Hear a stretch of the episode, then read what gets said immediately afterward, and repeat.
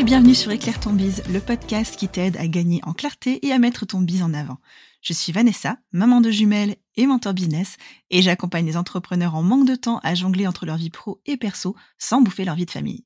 Ici, on parle stratégie, communication, mindset, organisation, avec humour et bottage de fesses quand c'est nécessaire. Si tu sens aujourd'hui que tu es freiné ou que tu stagnes dans le développement de ton business sans comprendre l'origine du problème, arrête-toi, tu es au bon endroit.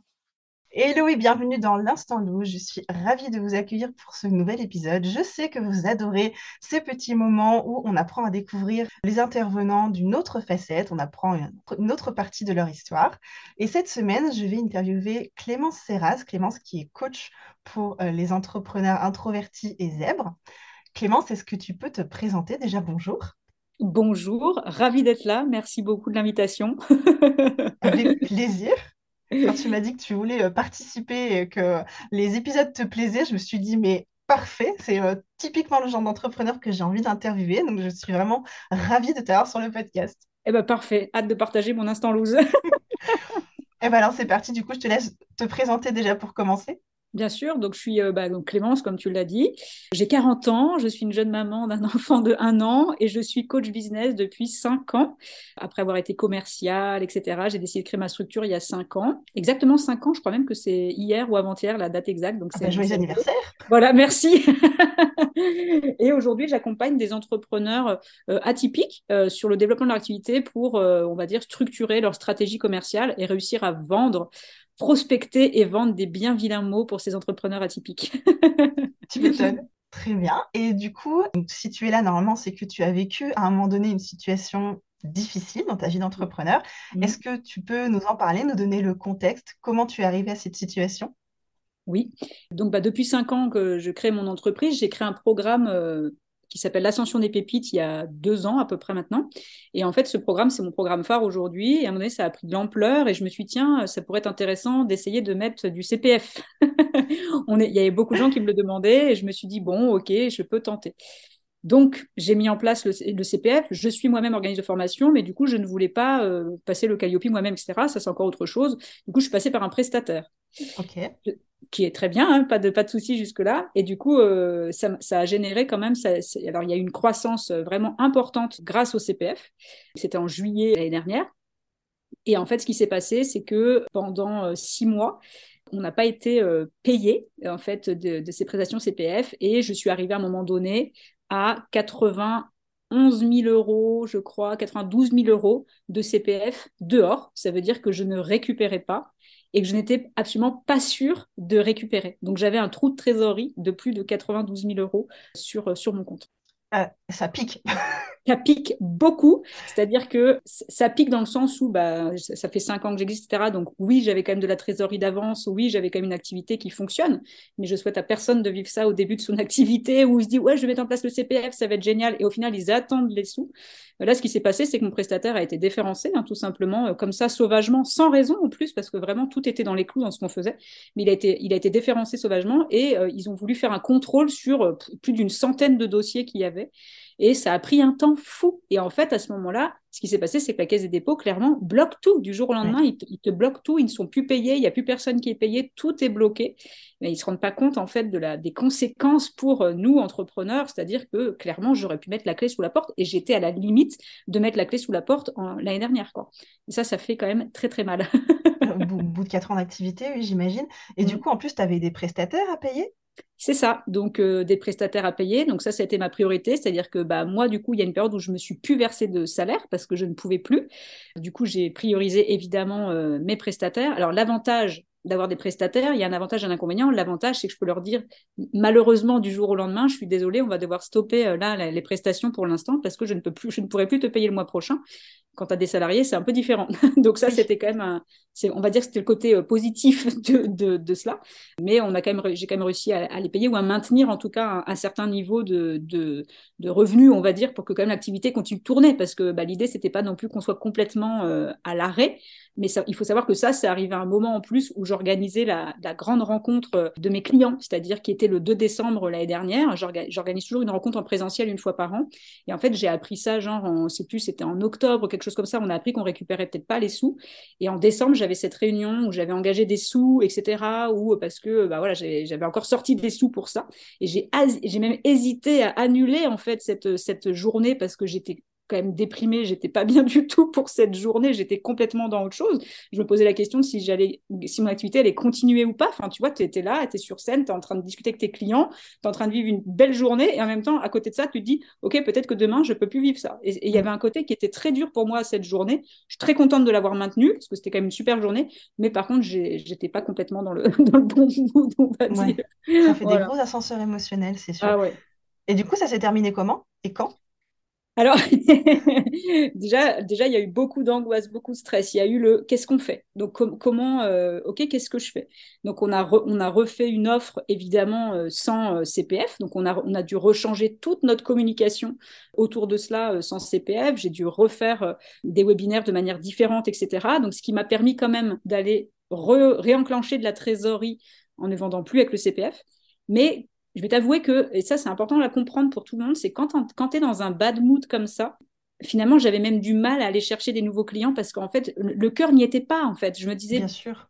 C'est très compliqué de se dire bon allez quelque part j'ai l'impression d'aller chercher des clients parce que bah, j'avais aussi ce problème de trésorerie et donc j'ai l'impression que c'est un peu le chat qui se mordait la queue j'étais j'étais c'était pas pas le bon moment et finalement bah quand même avec l'équipe. Donc déjà, mon équipe, si vous m'écoutez, merci du fond du cœur parce qu'ils ont été mais tellement, mais c'est j'ai une équipe en or qui m'ont soutenu, etc.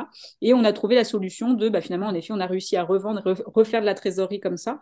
Et par contre, dis-toi que pour avoir la réponse de savoir si on allait récupérer ces sous ou pas, donc aujourd'hui, je peux vous le dire, on les a presque tous récupérés, mais pas encore. J'ai encore 20 000 euros à récupérer. On a eu presque six mois d'attente pour savoir si on allait récupérer ces sous, la caisse des dépôts, s'ils allaient faire les dossiers, etc. Et entre le moment où tu as le c'est bon, tu récupères tes sous, et le moment où tu as vraiment les sous sur ton compte, il y a encore un gros délai. Hein. oui, j'imagine. Et du coup, je, voudrais revenir juste sur la partie un peu, euh, un peu mindset. Mmh. Comment, euh, comment tu t'es senti, toi, du coup, de devoir recréer toute ta communication, retrouver des clients, reproposer à tes clients de trouver des clients et d'avoir un meilleur mindset au niveau de l'argent, alors que toi-même, du coup, c'était difficile, c'était une situation, une période compliquée pour toi? Clairement. Quelque part, en fait, je me suis dit, c'est vraiment un cadeau de vivre ça, parce que euh, dans, dans, ma manière de communiquer avec mes clients, et puis j'ai été très transparente avec mes clients, je leur ai dit ce qui se passait. Enfin, pour moi, c'était vraiment important qu'ils comprennent aussi pourquoi en coaching, j'étais peut-être un, peu moins, un peu moins présente ou un peu différente, etc. Et en fait, je le vois, je le vois vraiment comme un, comme un cadeau. Tout ce qui arrive pour moi, ok, il y a un moment où ça fait mal, où tu te poses des questions, où tu pleures, où tu te remets en question, etc. Mais il y a le moment aussi où tu te dis comment je me sers de ça comme cadeau.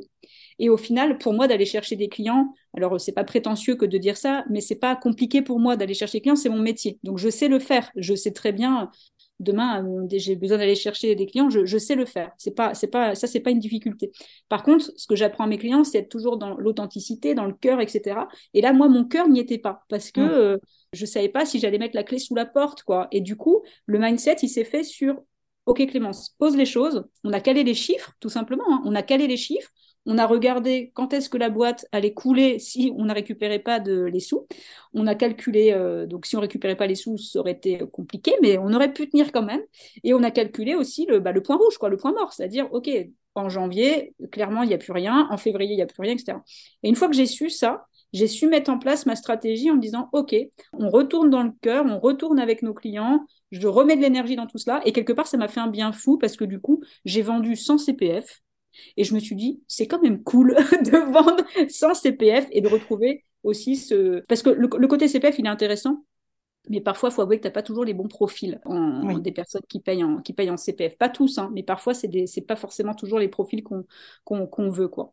Donc voilà, donc du coup, en fait, le mindset, ça a été vraiment sur comment je m'en sers comme cadeau, comment je m'en sers comme, euh, comme bénéfice. Il faut mettre un plan d'action en place. Tu ne peux, pas, tu peux pas attendre que de, te lever le matin, te dire qu'est-ce qui se passe. Non, j'ai besoin d'aller chercher combien de chiffres mensuels pour, pour réussir à, à, compenser ce trou de trésorerie et faire que bah, on ne soit pas en négatif.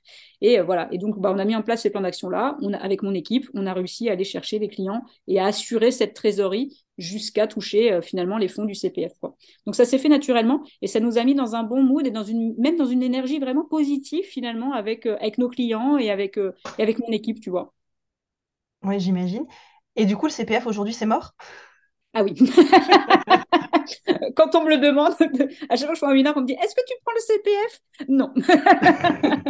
non, et, d'ailleurs, je le vois chez, chez quand on discute avec les potes entrepreneurs, il y en a beaucoup qui l'ont mis en place et qui ont arrêté au bout d'un moment en se disant Mais c'est trop là, c'est pas possible de, vivre ça. Enfin, voilà, on connaît tous des personnes qui l'ont vécu et qui veulent plus le proposer. Euh, en plus, aujourd'hui, avec ce qu'ils proposent, euh, voilà, je, je, suis très honnête en disant que le gouvernement n'a pas, je pense, euh, l'idée de nous aider, entrepreneurs, sur cette partie CPF. Quoi. Tout est fait malheureusement pour pas t'aider. Donc, euh, non, j'ai décidé, de, j'ai décidé de, de, ne plus le proposer du tout. Je comprends. Je comprends. Quand on vit des situations, euh, des situations pareilles, on n'a pas envie. Du coup, est-ce que tu aurais un conseil à donner aux auditeurs qui se retrouvaient dans une situation similaire? Alors, peut-être pas par rapport au CPF, parce que dans mon audience, il n'y a peut-être pas beaucoup de monde qui a envie de proposer le CPF, mais dans un problème, dans un problème justement de, de trous de trésorerie et de comment remettre un plan d'action quand on n'a déjà pas l'énergie et le goût de mm. reprendre une activité euh, qu'on aime pourtant ah, c'est vrai que moi, ce qui m'a quand même aidé, c'est mon équipe. Hein, parce que clairement, je pense que le, vraiment, l'idée principale, c'est d'être accompagné, c'est d'avoir quelqu'un, soit dont c'est le métier pour refaire un plan d'action, etc. Donc ça, ce serait quand même la priorité. Mais de rester seul à regarder ces chiffres et à, et à se morfondre sur ce qui est en train d'arriver, je pense que c'est compliqué. Donc à mon sens, soit je ne sais pas ton audience, s'il y, a des équipes ou pas, mais en tout cas, c'est déjà d'en discuter, soit d'en discuter avec des amis, soit d'en discuter, enfin pas des amis non entrepreneurs par contre, hein. donc des gens qui ont peut-être vécu la situation aussi et qui peuvent aider.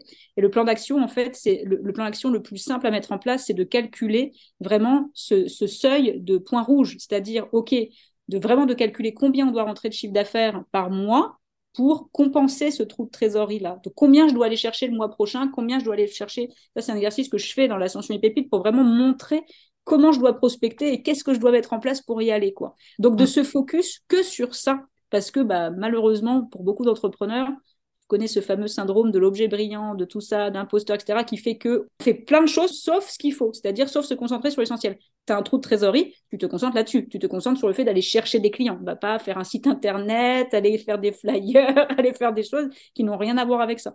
Donc, se te focus sur ça. Et aussi, je pense qu'il y a un truc très important, c'est de comprendre pourquoi ça arrive. Parce que pour moi, il y a toujours un message derrière ça essayer de comprendre qu'est-ce qui se passe là, qu'est-ce que c'est venu me dire. Moi, clairement, c'est ce que j'ai fait comme exercice. C'est qu'est-ce que c'est venu me dire? Bah, c'est venu me dire, arrête le CPF. le message était très clair. le message était très clair. Au-delà de ça, je pense que c'est venu me dire d'autres choses sur le type de profil qu'on avait avec le CPF, etc. Et où on s'est enfin, voilà, on rendu compte aussi de certaines choses comme ça avec, euh, avec nos clients. Donc il y avait un côté intéressant. Ça vient toujours dire quelque chose. Quoi qu'il se passe dans son activité, ça vient toujours dire quelque chose. Donc vraiment, pour moi, le meilleur plan d'action, c'est le meilleur conseil, c'est regarder ces chiffres. Clairement, qu'est-ce que j'ai besoin de rentrer comme chiffre d'affaires le mois prochain et comment je fais pour y aller? Donc, plan d'action, c'est le mode plan d'action prospection. quoi. Qu'est-ce que je mets en place pour y aller? C'est tout. Et de réfléchir à pourquoi ça arrive et comment je peux faire que ça n'arrive plus, surtout. de préférence. Ça me fait penser, je recommande quand même très souvent à mon audience de se trouver justement des business friends, des entrepreneurs à qui parler, qui, qui ont le même profil et avec lesquels on peut partager euh, ce genre de galère et euh, trouver des solutions ensemble. Et c'est super important. Tu disais que toi, du coup, tu avais une équipe, mais dans mon audience, ce sera peut-être plutôt euh, effectivement le fait de, communiquer avec ses business friends. Et je pense aussi à un épisode de podcast qui peut vous intéresser que j'ai fait il y a quelques mois où je vous invitais à trouver, je crois que c'était 10 ou 12 ressources euh, différentes pour euh, trouver de l'argent maintenant. La prospection en faisait partie. C'était pour vous aider à remettre bah, du beurre dans les épinards, simplement, mais rapidement. Je vous mettrai le lien dans, dans les show notes. Clémence, est-ce que tu as encore une chose à partager, une autre ressource que tu voudrais proposer? Oui, ça me fait penser quand tu dis les, quelles sont les ressources justement qu'on pourrait euh, partager. Moi, des fois, je dis à, mes clients, n'hésitez pas à aller faire un prêt en fait. Il y a, des fois, on a très peur d'aller demander de l'argent à une banque, etc. Mais il faut savoir qu'au début d'une activité, quand vous démarrez une activité et que vous allez faire un prêt, ce sont des prêts en général qui sont garantis. Ça veut dire qu'en gros, vous, vous, n'avez pas de, pas de, pas de crainte si votre activité coule, ce que je ne souhaite pas.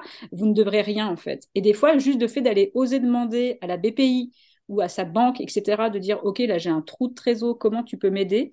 Il euh, faut savoir que ça, c'est quelque chose qui fonctionne très bien. Moi, je l'avais, j'avais la, la, la, la, possibilité de faire éventuellement un prêt de 50 000 euros que j'ai finalement pas fait, parce que bah, finalement, ça, on s'en est sorti, quoi. Mais mon banquier m'avait dit, OK, s'il y a besoin. C'est au moins d'avoir des ressources comme ça différentes, tu vois, pour euh, la prospection, évidemment, est importante, mais si, si quelqu'un se dit, ouais, mais là, j'arrive pas, j'arrive pas, j'ai vraiment besoin de trésorerie, bon, bah, demander à sa famille, évidemment, etc. Ça, c'est les premières ressources faciles à enclencher. Mmh. Mais euh, aussi, il faut pas hésiter à aller voir la CCI de sa ville, la BPI, d'aller vraiment discuter avec ces gens-là, parce que parfois, il y a des sous dont on n'a même pas conscience que ça existe et, qui peut être très utile pour vous, les entrepreneurs. Donc, franchement, allez-y, quoi, vraiment. Ouais, et ça, me fait penser aussi, j'ai eu un rendez-vous avec un organisme qui aide justement les, les entrepreneurs, les entreprises à se développer euh, sur, euh, sur leur région. Et, euh, elle m'a sorti en fait un montant euh, exorbitant, je ne m'y attendais pas du tout. En, fait, en un an d'activité, sur euh, mon relevé URSA, j'avais le droit à, je sais plus, genre 18 centimes euh, pour me former. Et elle, en fait, en demandant, en, demandant d'autres aides à la région, des aides dont je n'avais pas du tout connaissance, elle arrivait à me sortir un plan de formation jusqu'à 2900 euros qui était totalement pris en charge. Donc, n'hésitez pas à aller voir mm. les organismes autour de vous qui existent. Il y a, il y a, il y a plein de solutions qui sont, qui sont faisables et qui peuvent vous aider. Et si vous n'avez pas les moyens de vous faire, de vous faire euh, accompagner en sortant de vos propres deniers, ça peut être un moyen aussi euh, de trouver une formule d'accompagnement complète, parce que moi, il y a vraiment leur, leur, leur plan de formation comprenait plein de choses. C'est pas quelque chose dont j'ai besoin, mais je leur ai fait dans le cadre euh, du CEP que j'ai utilisé pour mmh. me permettre de démissionner et de quand même créer un dossier au niveau du pôle emploi pour toucher le chômage sur mes premiers mois d'activité. Donc, n'hésitez pas à aller faire des demandes euh, aux organismes à côté de chez vous. Il y a, il y a plein de choses qui existent, il y a plein de solutions qui peuvent, mm. qui peuvent être possibles pour vous. Tout à fait. Clémence, est-ce que tu as quelque chose à rajouter? J'ai toujours quelque chose à dire. je, peux, je, peux, je peux continuer, tu sais. blague à part, ce que je, voulais juste terminer sur ça, je pense que c'est important, c'est vraiment de se dire dans tout ce qui vous arrive de, vraiment de, de négatif, où vous vous dites, euh, surtout, bon, moi, j'ai j'accompagne des entrepreneurs atypiques, hypersensibles, etc. Donc vraiment, quand il arrive un, un, problème, on va dire comme ça, ça prend vraiment une mesure, enfin une démesure, on va dire, qui fait que voilà, on, se met euh, six pieds sous terre. Vraiment, cette notion, c'est ce qui m'a sauvé, hein, c'est de se dire, je le redis là parce que je pense que c'est important de reconclure là-dessus, c'est pourquoi ça m'arrive et qu'est-ce que je peux faire pour ne plus que ça arrive et pas me mettre dans cette situation-là. Quand on prend conscience de ça, franchement, ça change tout sur sa manière de vivre la situation et de, réussir du coup à mettre en place son plan d'action. Sinon, on le fait pas, on reste à se morfondre, à pleurer toute la journée et, du coup, il se passe rien quoi. Donc, mm. qu'est-ce que ça vient me dire? Comment je peux changer ça? Et comment je peux remettre du sens dans mon activité que je suis en train de créer avec une, la vision et la valeur que, j'ai à la base quoi. C'est vraiment, je pense que c'est ça le, ce qu'il faut retenir de cette très mauvaise expérience pour moi. J'ai souvent cette image, euh, pour moi, on me dit souvent, ah, mais comment tu fais avec toutes les galères qui t'est arrivées Je me vois vraiment comme un trampoline. En fait, tout ce qui m'arrive dessus, et eh ben, juste je le fais rebondir, je l'envoie plus loin et puis j'accepte ce qui, ce qui reste. Je prends, euh, s'il y a des choses à prendre, je les prends pour agrandir mon trampoline et pour pouvoir mieux rebondir, euh, faire rebondir les prochains, les prochains problèmes. Et voilà, essayez, essayez de voir les choses comme ça et de dire, OK, si j'étais un trampoline et que j'envoyais valser ce problème, qu'est-ce que je pourrais faire pour agrandir mon trampoline pour que la prochaine fois, ça rebondisse aussi? Voilà. Très, très belle image, j'aime beaucoup. Et ben voilà, je pense que c'est la fin de l'épisode. Si vous avez des questions pour Clémence, n'hésitez pas à la contacter. Je vous mettrai euh, le lien vers son compte Instagram dans les show notes. Clémence, merci beaucoup. Merci à toi. Et à très bientôt pour un prochain épisode. Bye. À bientôt.